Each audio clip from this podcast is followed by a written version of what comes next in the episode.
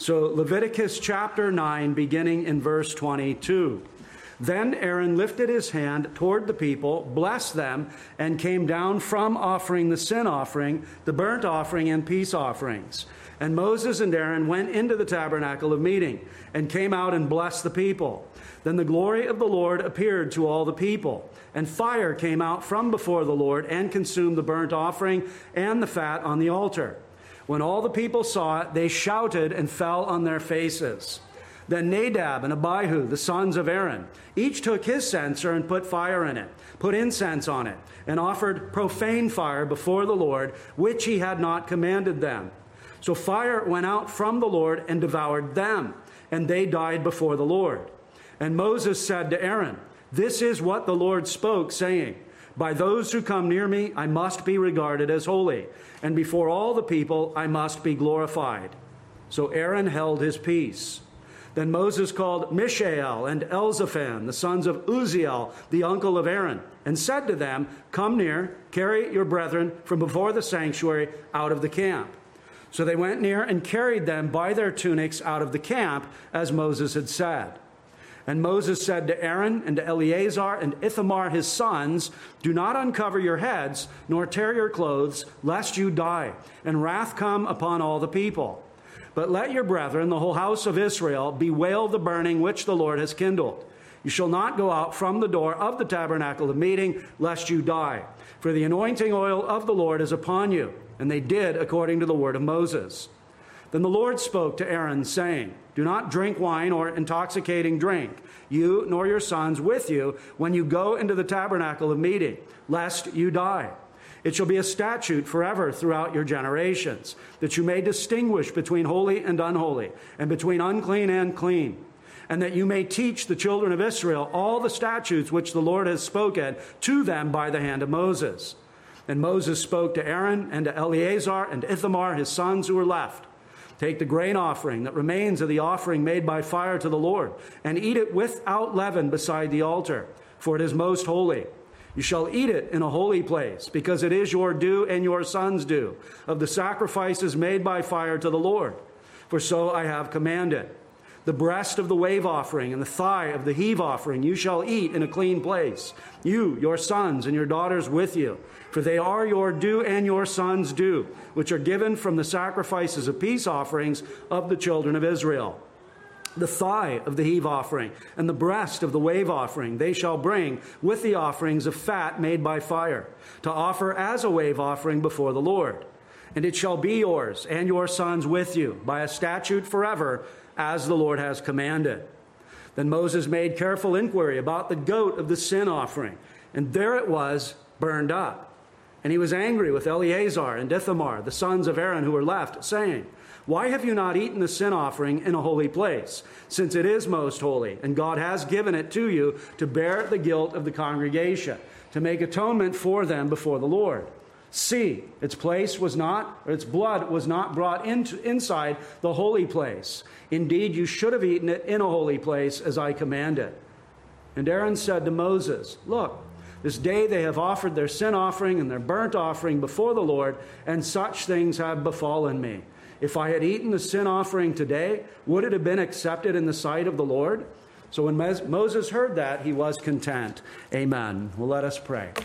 Our God and Father, we thank you for your word. We thank you for this place where we can gather together for worship. And we pray that you would be glorified and honored now, that your Holy Spirit would guide and direct us as we consider this passage of Scripture and to see and appreciate the typological significance, how it points us forward to the Lamb of God who takes away the sin of the world. We give praise to you for our Lord Jesus Christ. We give praise to you for that gospel of our salvation, his life of perfect obedience, his death as a sacrifice and a substitute, uh, uh, and atonement on that cross, and his resurrection again the third day. So, God, give us that appreciation and cause us to reflect upon the, this good news, not just on the Lord's day, but each and every day. Forgive us now for all of our sin and unrighteousness, and we pray through Christ our Lord. Amen. Well, as we come to Leviticus chapters 8 to 10, as I said, it's a big chunk of scripture, but to appreciate it in its context, we need to go back to the book of Exodus. The book of Exodus and Leviticus are inextricably connected.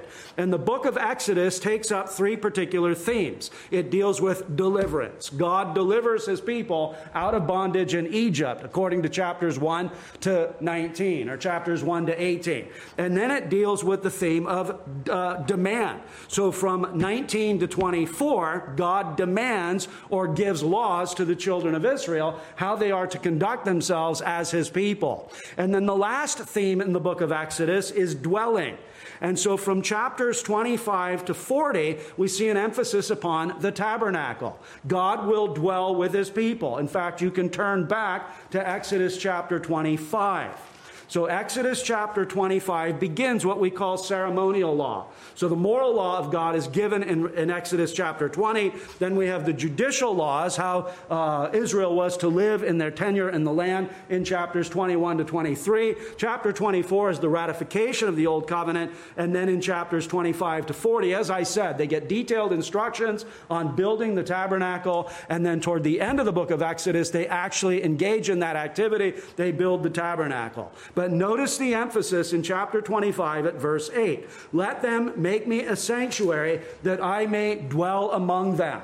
So God brought the children of Israel out of that place of bondage so that he may dwell in their midst, so that he could be their God and that they would be his people. You see that same emphasis in chapter 29 at verses 45 and 46. Notice, I will dwell among the children of Israel and will be their God. And they shall know that I am the Lord their God who brought them up out of the land of Egypt, that I may dwell among them. I am the Lord their God. And then you see the same emphasis in chapter 30 at verse 6 and you shall put it before the veil that is before the ark of the testimony before the mercy seat that is over the testimony where i will meet with you. So you see that. God will dwell with his people. As dale ralph davis says the god of the bush exodus chapter 3 is the god of the mountain exodus chapter 19 and he is the god of the tent in exodus chapters 25 to 40 so the god who delivers is the god who commands and he is the god who dwells with his people people.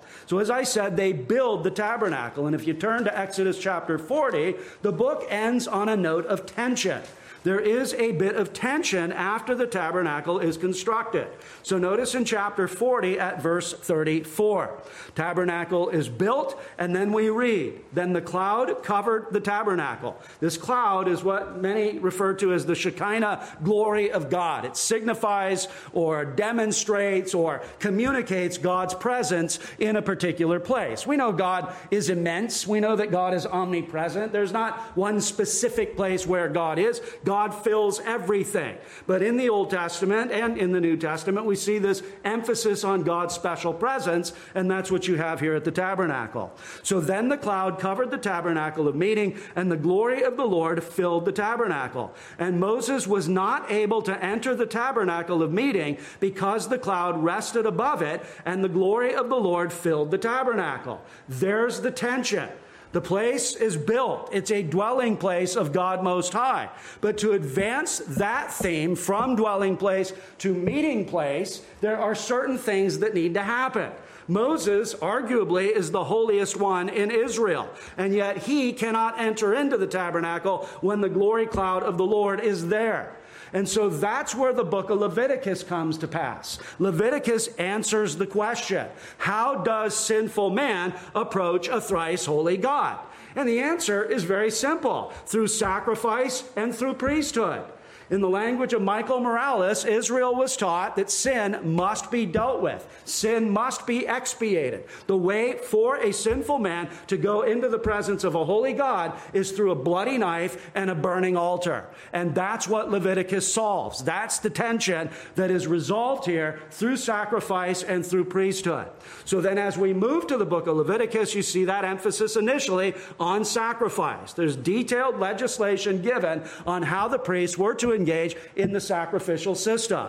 The first bit of instructions goes for the laity or the non priests, and then later on the priests are dealt with specifically. So you have a burnt offering, you have a grain offering, you have a peace offering, a sin offering, and then a guilt offering. So this is the means by which we provide the bloody knife and the burning altar. And it's priests that are supposed to undertake this particular task. So that's sort of the larger, broader context. Now, when we go to chapter 8, we see the ordination of the priesthood.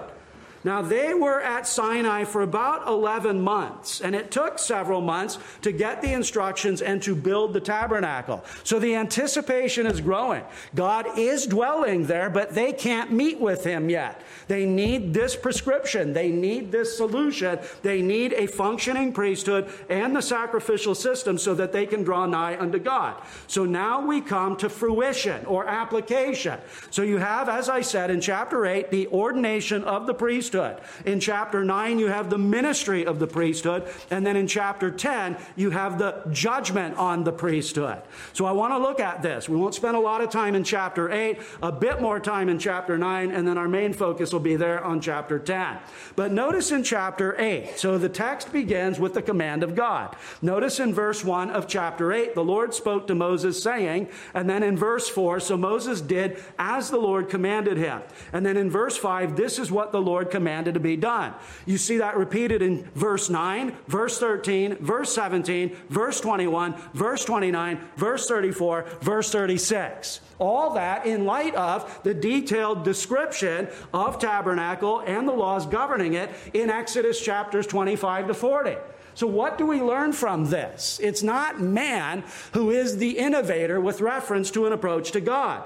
The, the text is very specific. If man and God are to meet together, it must be divine initiative. It must be a divine solution. It must be a remedy provided by God Himself. The children of Israel were not given liberty to disobey. The children of Israel were not given the, the ability to engage in innovation. They were not to be creative when it came to the worship of God. They were to be obedient. And that's the emphasis here.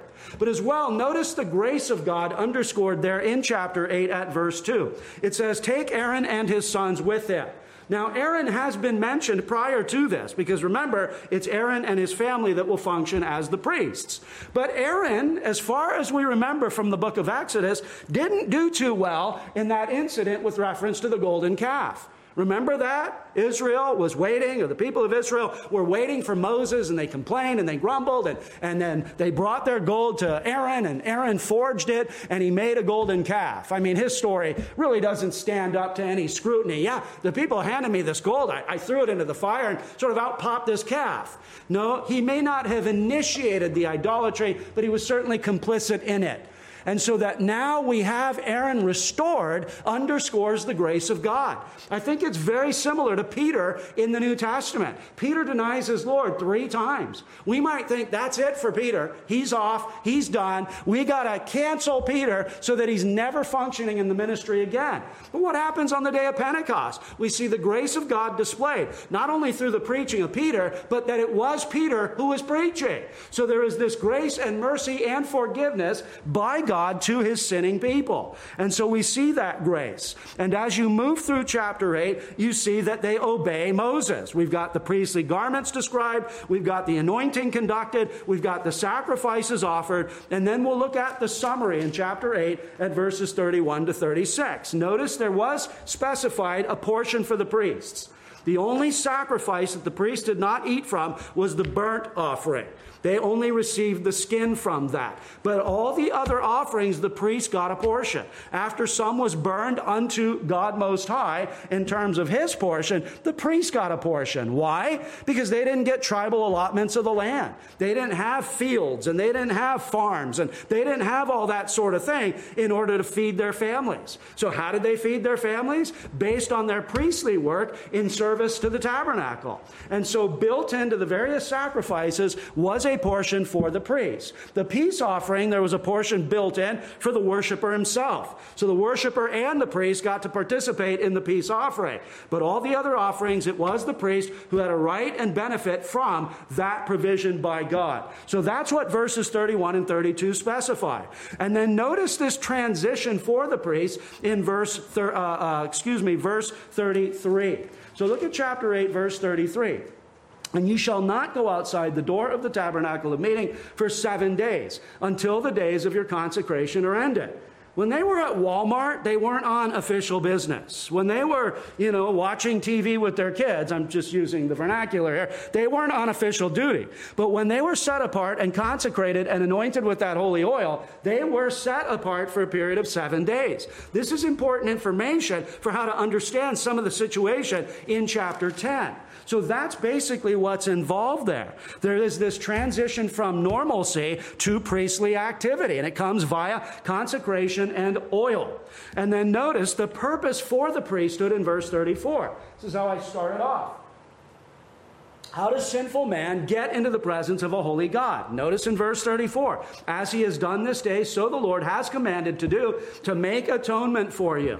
The function of the priests was for themselves to have atonement wrought, but as well, they were to perform these sacrifices to make atonement for the children of Israel. And then notice the warning in verses 35 and 36. Therefore, you shall stay at the door of the tabernacle of meeting day and night for seven days and keep the charge of the Lord, so that you may not die. For so I have been commanded. So Aaron and his sons did all the things that the Lord had commanded by the hand of Moses. As far as I know, we don't have a New Testament equivalent to this. If Pastor Mike or I can't make it into the pulpit, I don't think God's going to kill us. But in this particular situation, God says that if the priests renege on their responsibility, they may die. And I think there's a purpose here for this uh, uh, particular piece of legislation. And I think Wenham sums it up well. He says, A warning is given about the necessity of exact obedience to divine prescriptions for worship. Keep the Lord's watch so that you do not die. It was not the first time such a warning had been given the base of Sinai in Exodus chapter 19. What does God say? Oh, anybody can come on up. Just come on up to the very top or summit of the mountain. We'll just, we'll just hang out together. No, it was only for Moses to go up into that, that Holy of Holies, as it were. And if you look at the mountain and you look at the tabernacle and you look at the temple, you've got sort of this common area, then you've got a more holy place, and then you've got the Holy of Holies at the summit. The structure is similar in terms of temple, tabernacle, and the mountain of God Most High. He goes on to say that warning is repeated here. It anticipates and explains the disaster that overtook Nadab and Abihu, who presumed, presumed to offer fire which he had not commanded. See, I think Bible readers come to chapter 10 in the book of Leviticus, if they make it that far, I think the common thing is for somebody to say, I'm going to get a Bible and, and I'm going to read the Bible. And they start off in Genesis, and there's a lot happening in those first 11 chapters. I mean, there's just a lot going on. And then chapter 12 comes, and the narrative slows way, way down. Now it's Abraham and his family, and we go on, and yet that's still compelling, and people read it. They might make it through the book of Exodus, at least up to chapter 24, 25 to 40 in the temple and the, or the tabernacle and the priest. I'm I'm not sure I can make that. And then they get to Leviticus and they're like, forget it. Uh, you know, but if they do dip into chapter 10, they say, that, that seems unkind. Uh, I mean, these, these fellows, they, they offered up strange fire, but, but you know, we have pastors now rappelling from, from cables into their congregations or, or riding their Harley Davidsons into church services and telling stories. What, what was the big deal? Well, God had commanded there was a specific way to worship Him, and He had warned them that if they reneged on that, they would die. So the Nadab and Abihu incident is not out of the norm. It's not out of the ordinary. It's not something that should shock our delicate sensitivities. If we're reading the, the narrative with any degree of attentiveness, we will see they got what was promised to them for having offered up profane fire before the Lord. So that's the ordination of the priesthood. It becomes a functioning priesthood. Now, notice in chapter 9, you've got the ministry of the priesthood. So, chapter 9, you've got the command of Moses, you've got the compliance of the priest, and then you have fulfillment. So drop down to verse 22. And what you have here first is the priestly blessing.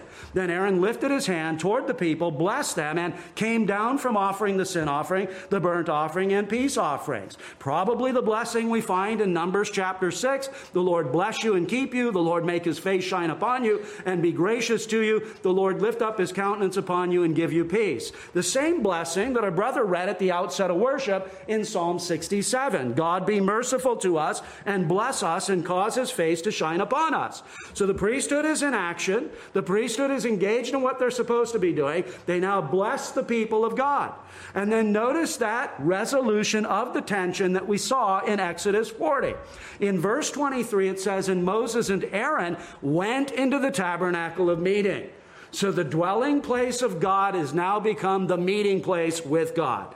So, this promise of God to dwell in the midst of his people is now realized. It has now come to uh, fulfillment. It has come to fruition. Moses and Aaron enter into that place. So then they come out and they bless the people. Then notice, then the glory of the Lord appeared to all the people. Again, probably that glory cloud, that Shekinah glory, the emblem, the represent, uh, representation that God Most High is in their presence. Now, as I said earlier, it's not that God is locally confined to that cloud. It is representative of his special presence among the people. And then notice specifically what uh, verse 24 says. And fire came out from before the Lord and consumed the burnt offering and the fat on the altar.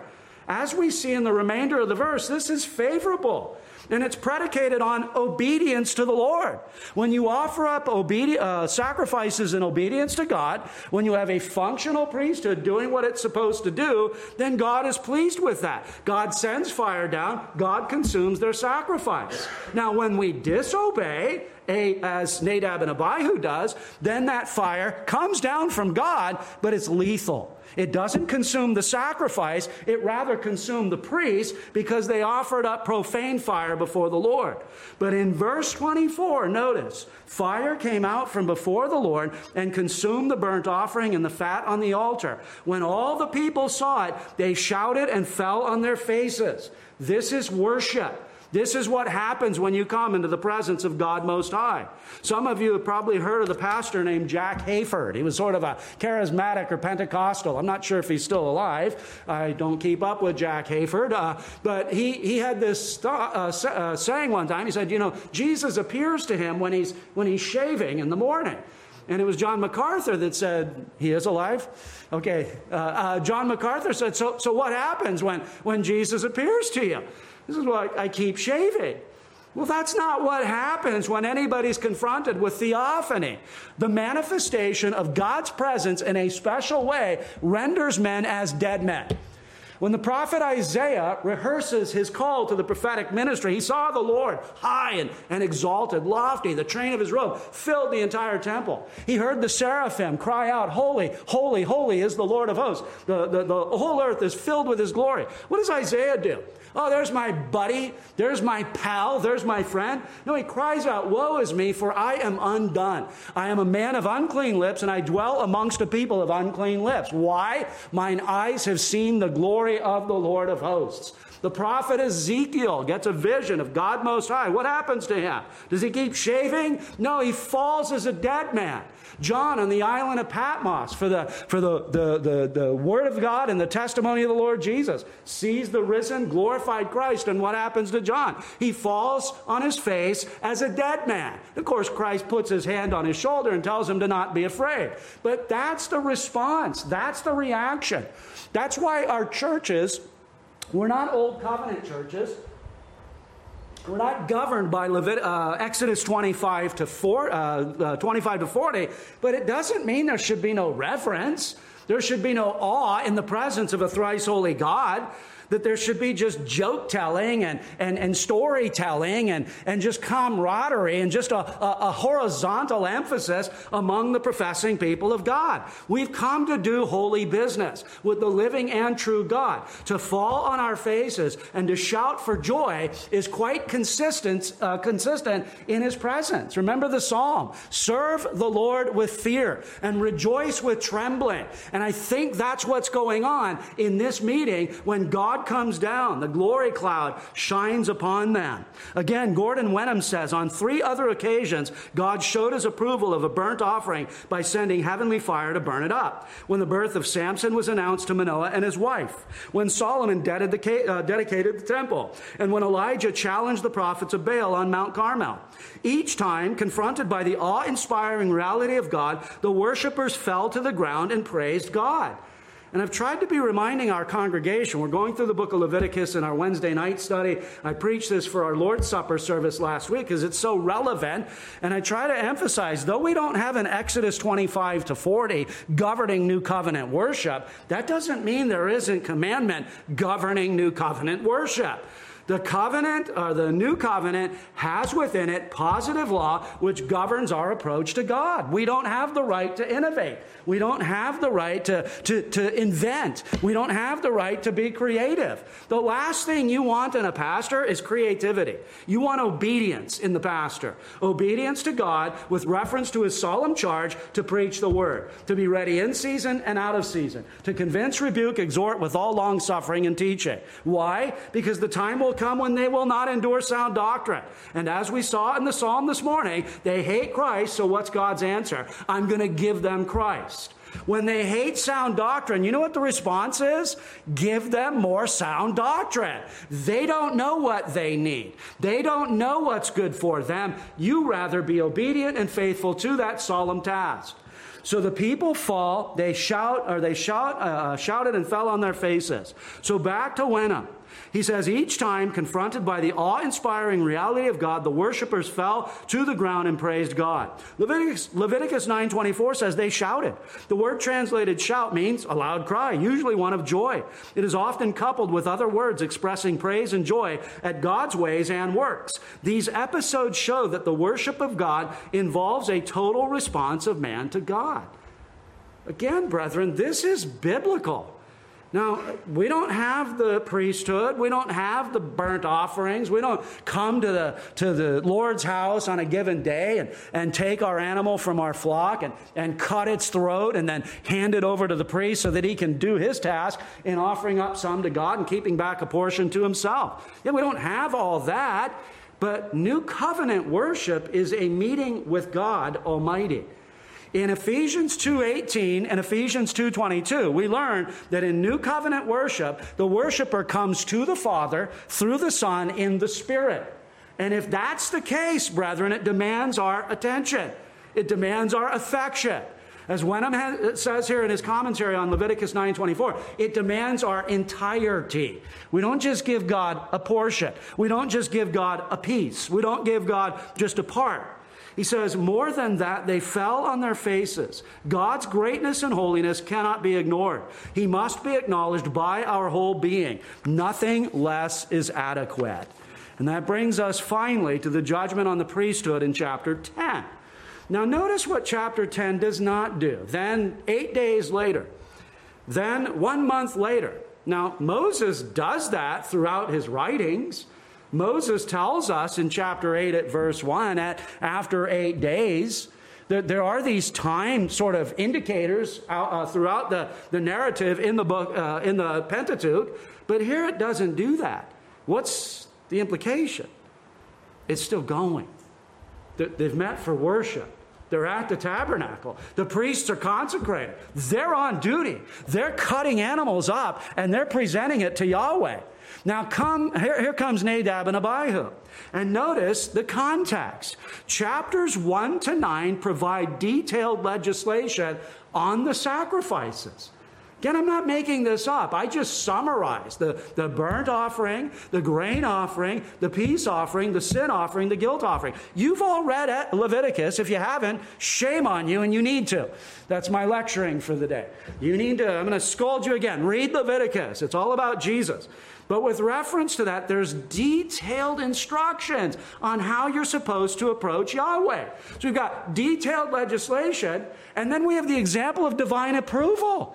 Chapter 9, verses 22 to 24. They offer up the sacrifice. God is pleased with the sacrifice. God sends fire down upon the sacrifice. The people see it, they shout, and they fall down. Now Nadab and Abihu come along and they offer up strange fire. You kind of want to give them a shake. I mean, you can't because of what God does in terms of His giving them a shake, but this is folly. It underscores or indicates to us that it's not just the law, but it's the willingness and the heart attitude by the Spirit that enables compliance with that law.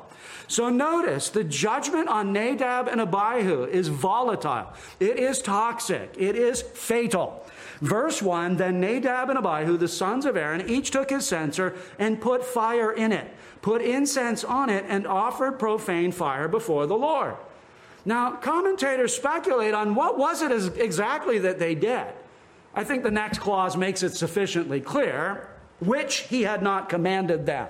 So, whatever they did, it was not consistent with God's commands. But just by way of a bit of anticipation in terms of what was it exactly that they did? Some suggest they were drunk. Look in Leviticus, Leviticus chapter 10, verse 8. Then the Lord spoke to Aaron. Now, Aaron is a functioning priest, a functioning high priest. The text up to this point, he's addressing Moses, but now that Aaron is functioning uh, in this capacity, it's Aaron that gets the, the instructions on how to regulate the priesthood. Do not drink wine or intoxicating drink, you nor your sons with you, when you go into the tabernacle of meeting, lest you die. Some speculate they were hammered. They walked in, they offered up profane fire, and God killed them. So God to uh, Aaron says, Tell your boys not to get drunk before they minister in the, in the tabernacle. There's merit to that interpretation. Others suggest, turn over to chapter 16, specifically verse 12. This is the regulation concerning the Day of Atonement, that whatever they mingled together was something, again, that God had not commanded. So Leviticus uh, 16 12, then he shall take a censer full of burning coals of fire from the altar before the Lord, which his hands, uh, with his hands full of sweet incense, be beaten fine, and bring it inside the veil. So some speculate they got that order wrong. They did something wrong there.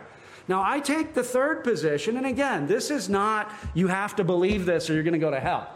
But I think this interpretation makes the most sense. Look at the beginning of Leviticus chapter 16. Again, it deals with the Day of Atonement. And if you've read the book of Leviticus, you'll know that the Day of Atonement is central, not only literally in the book, but theologically in terms of God's dwelling with man. And on the Day of Atonement, which was once a year, there was only one man that went into the Holy of Holies. You had places for the laity in terms of the courtyard. You had places for the priests in terms of the holy place. But you had one place at one time of the year for one man. And the high priest would take off all of his glorious garment and only have on linen. And he would go into that Holy of Holies once a year and probably three or four times. He had to offer up blood for the people, he had to offer up blood for himself. And then he took another goat, he laid his hands upon that goat, he confessed the iniquities of Israel, and then he drove that goat out into the wilderness. A beautiful emblem of expiation, of the removal of sin. So you've got blood atonement, substitutionary blood atonement. I think that's the significance behind animal sacrifice. That takes the place of the sacrificer. So notice that the Day of Atonement is linked to God's wrath poured out on Nadab and Abihu. So, what might have been their crime? What might have been their sin back in Leviticus chapter 10? They went into the Holy of Holies. God had not commanded that. He commands one man, the high priest, on the Day of Atonement. So notice in Leviticus 16:1. Now the Lord spoke to Moses after the death of the two sons of Aaron, when they offered profane fire before the Lord and died. And the Lord said to Moses, Tell Aaron your brother not to come at just any time into the holy place inside the veil, before the mercy seat which is on the ark, lest he die. For I will appear in the cloud above the mercy seat. So, in my mind, that makes the best sense in terms of what their particular sin or infraction was that they entered into unauthorized territory. But whatever it may be, the last part of verse 1 makes it clear which he had not commanded them. And that stands in sharp contrast to the multitude of times that God did command them, that Moses was obedient, that the people were compliant, and that the priest functioned accordingly. So now Nadab and Abihu come, and for whatever reason, they want to mess up the system. For whatever reason, they want to go against the, the revealed will of God Most High. And so the particular judgment, the fire of blessing from chapter 9, verse 24, has become the fire of God's wrath here in chapter 10 at verse 2. Notice, so fire went out from the Lord and devoured them, and they died before the Lord. So imagine the scene, brethren. As I mentioned at our church, if I was preaching and you know a lightning bolt came down and, and killed me, you'd probably conclude the service. I'm, I'm guessing. I'm, guessing if you know a plane flew into our building and happened to only take out Mike tonight, I know our brethren. They'd probably say, "Brethren, let's you know pray for his family and seek to minister to them as we're able." But we're not going to continue on in worship. That's not what's happening here. God is in the midst of his people. The wrath of God and a couple of dead bodies isn't going to sidetrack that. It's not going to sideline the mission. There's been a lot of anticipation coming to this. There's been a lot of commandment. There's been a lot of preparation. The death of Nadab and Abihu isn't going to stop corporate worship. And again, that's going to come be, be very clear as you move through chapter 10. So notice, from this particular occasion, Moses, the theologian, Moses, the prophet, Moses, the, the, the revelatory agent of God Most High to the children of Israel, gives a theological interpretation. While Nadab and Abihu lay there smoking to death, Moses says, This is what the Lord spoke, saying, By those who come near me, I must be regarded as holy, and before all the people, I must be glorified. That's a pretty stark reality in light of the fuming bodies of Nadab and Abihu there. I doubt anybody raised their hand and said, Well, what do you mean, Moses? What is it you're talking about? We, we must treat God as holy. We, we must regard him as holy, and that the, the priest must demonstrate his sanctity among the children. Of course, they understood this lesson because Nadab and Abihu were a living or a dead illustration of God's judgment upon errant priests. And so Moses draws out the theology, and notice what Aaron does. Aaron held his peace. Now, I don't want to, uh, you know, psychoanalyze Aaron, but these were his sons. You know, he taught him t-ball. He whatever they did back then to play with kids. He he did that with his sons. And now his sons lay there dead. They have been consumed by the fire of God Most High. Moses reminds him of the sacred mandate to regard God as holy and that the priestly function is before all the people, God must be glorified. So Aaron held his peace.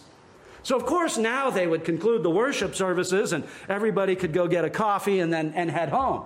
No, the worship service continues, brethren.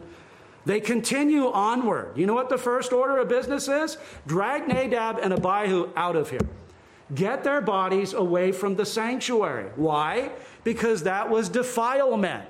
In fact, the priests themselves were forbidden to have any contact with a dead body. The high priest never. The lower priest could if they were close relations in terms of family. But that's precisely the emphasis there in verses 4 and 5. Look at Moses called Mishael and Elzaphan, the sons of Uzziel, the uncle of Aaron, and said to them, Come here, carry your brethren from before the sanctuary out, out of the camp. Who are the brethren?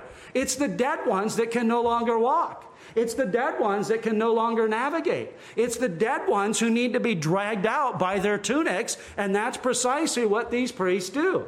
Do you think at this juncture anybody would say, well, you know, I'm not in for this? I, I didn't think there'd be dead bodies and having to move or transport by. No, they held their tongue. They held their peace. Why? Because they're in the presence of a holy God. Again, brethren, we look back at Old Covenant worship and we say, man, it was detailed. Man, it was legislated. Man, it was orchestrated. And man, there was a lot of accoutrement. And then we lose sight of the fact that the same God of the Old Testament is the same God of the New. And that underscoring some of these prohibitions in the Old Testament is our God is a consuming fire. Deuteronomy 4:24. But lo and behold, you turn to the book of Hebrews. And after the apostle, I take it as Paul, speaks about acceptable worship and coming into the presence of God, guess what text he underscores? He says, For our God is a consuming fire. See, in the New Covenant church, we've lost sight of that. He's a buddy, he's a friend, he's a fellow, he's a little bit better than us. He's not the high king of heaven. We don't have to fear and tremble in his presence. We're just about love, we're just about joy, we're just about peace. Yes, and all those things should be mingled with a holy reverence of the God with whom we have to do. Now, thankfully, he doesn't kill every Nadab and Abihu in this modern age that brings strange fire into the house of God.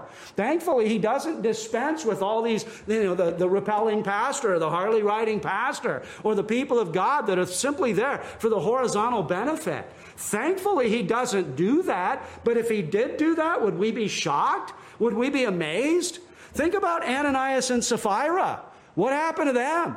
Oh, yeah, we'll just lie to the Holy Spirit. We'll lie to God Himself. We'll keep back some of the money for ourselves, and we'll just pretend in our sanctimonious, virtue signaling way that we've given everything that we have. They were liars. So, what does God do? God kills them, Ananias and Sapphira, in a new covenant setting. So it's not as if God has changed. It's not as if God has become kinder and more gentle. Our God is a consuming fire. And with that consuming fire, he often brings judgment upon those who uh, engage in wickedness. So notice in verse 5, they went, went near and carried them by their tunics out of the camp as Moses had said. Now notice in verse 6, the priests are forbidden from mourning. Why? Because God is heartless and compassionateless and, and he's just this rigorous taskmaster? No, because the priests are on duty. There is sacrifice to be offered. There is sacrifice to be eaten. There is responsibility still. And so, verse 6 Moses said to Aaron and to Eleazar and Ithamar, his sons, Do not uncover your heads, nor tear your clothes, lest you die and wrath come upon all the people. But let your brethren, the whole house of Israel, bewail the burning which the Lord has kindled. You see that?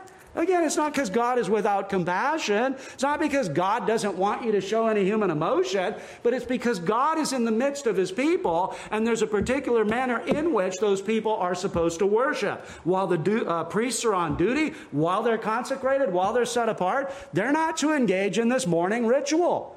As Robert Alter uh, comments, he says, That is, you are not to perform any of the conventional gestures of mourning, for your sons have perished in violating the very trust of the sanctuary that has been given to you and your descendants. Instead, you may allow the people as a whole to take up the burden of mourning. And notice that in verse uh, 6. Do not uncover your heads, nor tear your clothes, lest you die, and wrath come upon all the people. But let your brethren, the whole house of Israel, bewail the burning which the Lord has kindled. Notice that very specifically. You don't want to reap the same thing that they did. Do not uncover your heads, nor tear your clothes, lest you die. There's that bit in the Gospels where a, uh, uh, uh, a, lawyer comes up to the Lord Jesus and he says, You know, Jesus, when you say what you're saying, you offend those Pharisees. So what does Jesus do? Oh, I'm sorry. I shouldn't offend anybody because after all, I'm Jesus. And no, he, he upbraids the lawyer. He goes from the Pharisees, the lawyer complains about it, and they say, And you lawyers. And he nails him. Same thing here.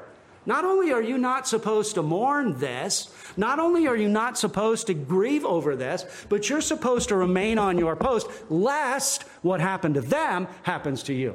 Again, brethren, God Most High is to be worshiped and glorified consistent with who He is. And then in verse 7, you have consecrated status rem- uh, uh, reminded. You shall not go out from the door of the tabernacle of meeting, lest you die. For the anointing oil of the Lord is upon you, and they did according to the word of Moses. So, as I said, chapter 8, they were set apart from normal function into holy consecrated service. They're still on the clock, they're still on duty. The show must go on. And therefore, we're not going to suspend this worship service because God Most High sent fire down and killed a couple of renegades. In other words, keep going. Keep moving, keep doing. And then the passage ends with Moses with that particular concern. So, verses 8 to 10, God says to Aaron, Don't let your sons be intoxicated. Why? Because they need to be able to discern the holy from the unholy, and you need to be able to teach the children relative to their approach to God.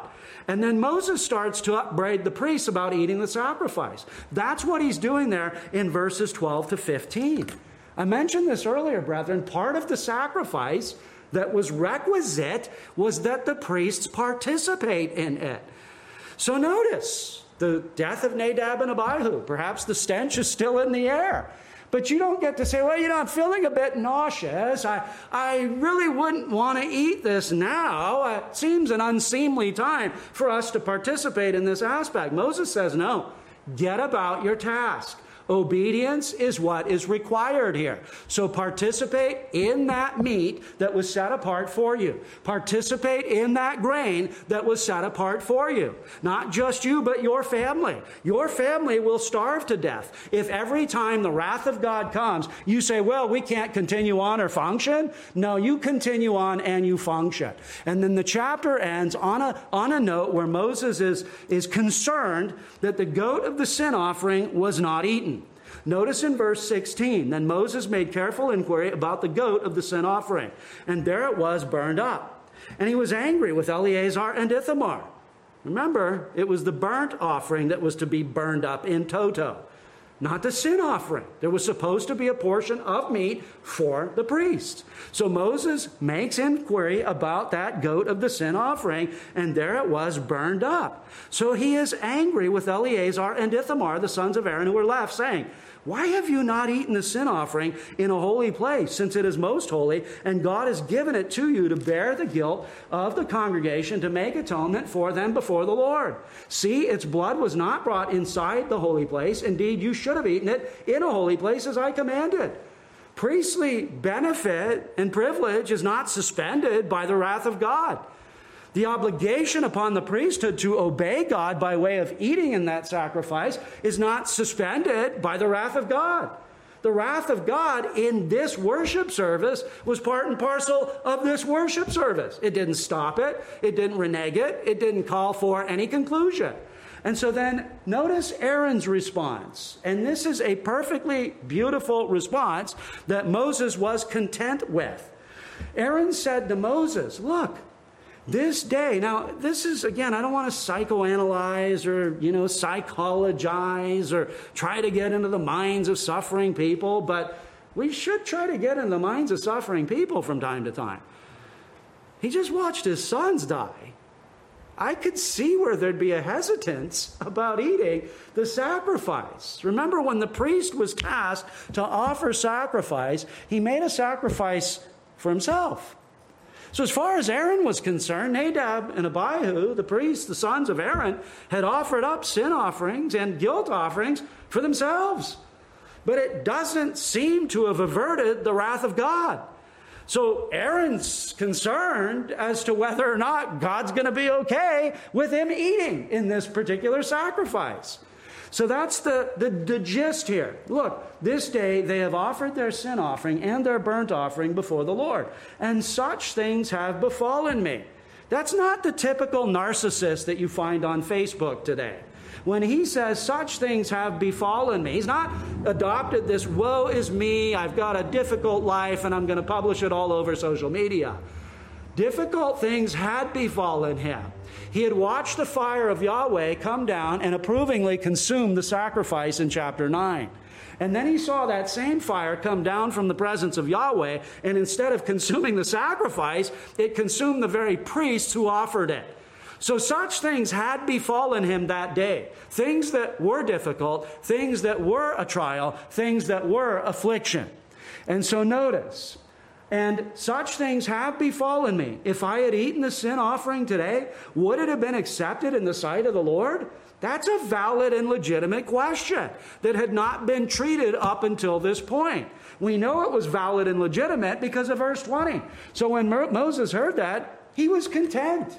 He didn't feel the inclination at this point to theologize and tell him, well, next time God kills your two sons, make sure that you eat whatever meat was offered in terms of the sin offering. So, in conclusion, big chunk of scripture to simply highlight a few things that I think are necessary in a new covenant setting. Why? First of all, the sacrificial system because of theology proper and because of anthropology. Theology proper because God is holy. God is righteous. As the prophet said, his eye is too pure to look approvingly upon any evil.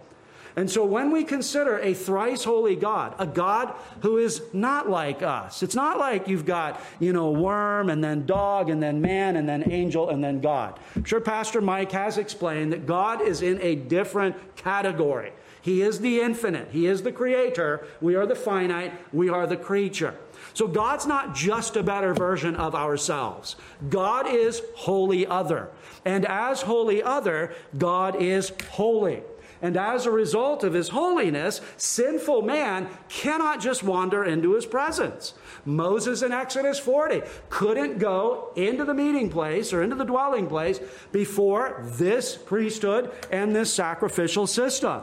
So the book of Leviticus underscores to us the holiness of God. And when we come to say the prophet Isaiah, that seems to be a theme with that brother. He refers to Yahweh as the Holy One of Israel, I think around 30 times. In comparison with all the other prophets, I think Jeremiah maybe refers to, it's been, been some time, you know, forgive me if I'm off a bit with the statistics, but the idea is, is that Isaiah addresses him as the Holy One of Israel. That's not surprising.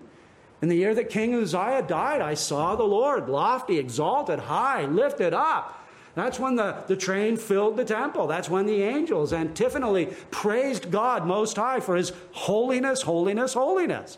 And so, this holiness of God underscores the book of Leviticus and, and tells us that sinful man can't just wander into his presence. And so, the book of Leviticus addresses that. We are sinful men and women. Now, there's a lot of cleanliness laws, there's a lot of things that are not binding upon us in this new covenant era, to be sure. But the principle remains the same. We are a a, a, chosen people, a chosen generation, a royal priesthood, a people set apart for God's own glory, according to Paul, uh, Peter in 1 Peter chapter 2. And so the depravity of man is not only connected to the fall, the depravity of man is seen in the golden calf incident, but the depravity of man is seen in the sacrificial system. How does Paul summarize the sacrificial system in Hebrews 9:22? Without the shedding of blood, there is no remission for sin. Now, I may have shared this with you at one time or other, but I remember when Tiger Woods got found out for being a serial adulterer. And apparently, Tiger Woods was a Buddhist, or is a Buddhist. I don't know anything about him other than he was a good golfer. It's about my extent. And I remember a commentator, a news commentator, had said something on, on TV. I mean, this was pretty shocking. He says, Buddhism doesn't work for what Tiger Woods is going through. He needs a, the redemptive religion of Christianity. I thought, wow, that's pretty amazing that anybody could say that and not be canceled in, in this particular environment. But he's right. How does sinful man get into the presence of a holy God? It's through a bloody knife and a burning altar. We're wretched. We don't just wander in. Hey, God, it's good to be here. It's good to see you. It's good to visit with you. It's good to dwell with you, Most High. No. We need to come to God on His terms. We need to go, come to God according to His prescription. We need to come to God according to His provision and His graciousness. And that brings us, thirdly, to the typological significance of the sacrificial system. How is Jesus referred to? I mentioned this this morning, John 1 29. Behold the Lamb of God who takes away the sin of the world. Notice that nobody around John the Baptist said, well, What are you talking about? They might have had a difficulty ascribing that to Jesus, but they wouldn't have had a difficulty realizing that there was one typified in this Levitical system. There was one typified as, in terms of being a, a, a, man born of a woman who would achieve total victory for his people through his suffering and death. That's what Genesis 3 15 indicates. Genesis 3 19 to 21 indicates the necessity of blood atonement. When God covered Adam and Eve with those skins, it wasn't like there was a guy in a bear suit who unzipped and then he put that on. He killed the animals before Adam and Eve and clothed them in the skin. When Abraham takes Isaac up to Mount Moriah, what's the theme? What's the sort of undergirding lesson there? When Isaac says, We've, we've got the wood, we've, we've got all the materials, we, we've got everything we need, but, but we don't have a sacrifice. What's Abraham say? The Lord will provide. And when Abraham is about to bury the, the knife into Isaac and the angel of the Lord stays his hand, Lo and behold, they turn and there's a lamb, or a ram rather, caught in the thicket in the, in, in the scene. And they offer that up in the stead of Isaac. So when the Baptist says, Behold the Lamb of God who takes away the sin of the world, that encompasses the redemptive religion of Old Covenant worship that is that bloody knife and that burning altar. And it focuses upon the antitype, which is our Lord Jesus Christ. And then the final emphasis I want to make is on worship. If you have not heard of the regulative principle of worship, I would suggest that you stay in this church, that you get familiar with uh, chapter 22 in the Confession of Faith. It basically says we're not free to worship God however we want. We're not free to come to God on our terms. We are duty bound to come to God in the manner that He prescribes. We are to add nothing to worship. We are to take nothing away from worship. We are rather to be obedient to all that the Lord has commanded. I think Terry Johnson, in his helpful little book on the uh, regulative principle of worship, basically reduces it to this In worship, Christian worship, we preach the word, we pray the word, we read the word, we sing the word, and we see the word. How do we see the word? Pictures, movies? No. The sacraments. We see the word in baptism and the Lord's Supper. In other words, new covenant worship is regulated by the same God who is a consuming fire, by the same God who instituted the tabernacle and the priesthood in Exodus 25 to 40, the same God that wiped out Nadab and Abihu for offering up strange fire to the Lord. Brethren, honestly, if I opened up an edition of Christianity Today, that would not surprise me if pastors all over America started dying in public worship. I wouldn't say, boy, that's odd. That's strange. I think it's odd and strange that we think Christian worship is what it's been reduced to in so many places and in so many circles. I'm not saying everything that Surrey Reformed Baptist Church does is absolutely, positively, 100% biblical and right. I'm not saying that of Free Grace Baptist as well. But I am suggesting that those churches and those pastors and those theologians and those commentaries that understand that God is in charge of how we approach Him are at least on the right path.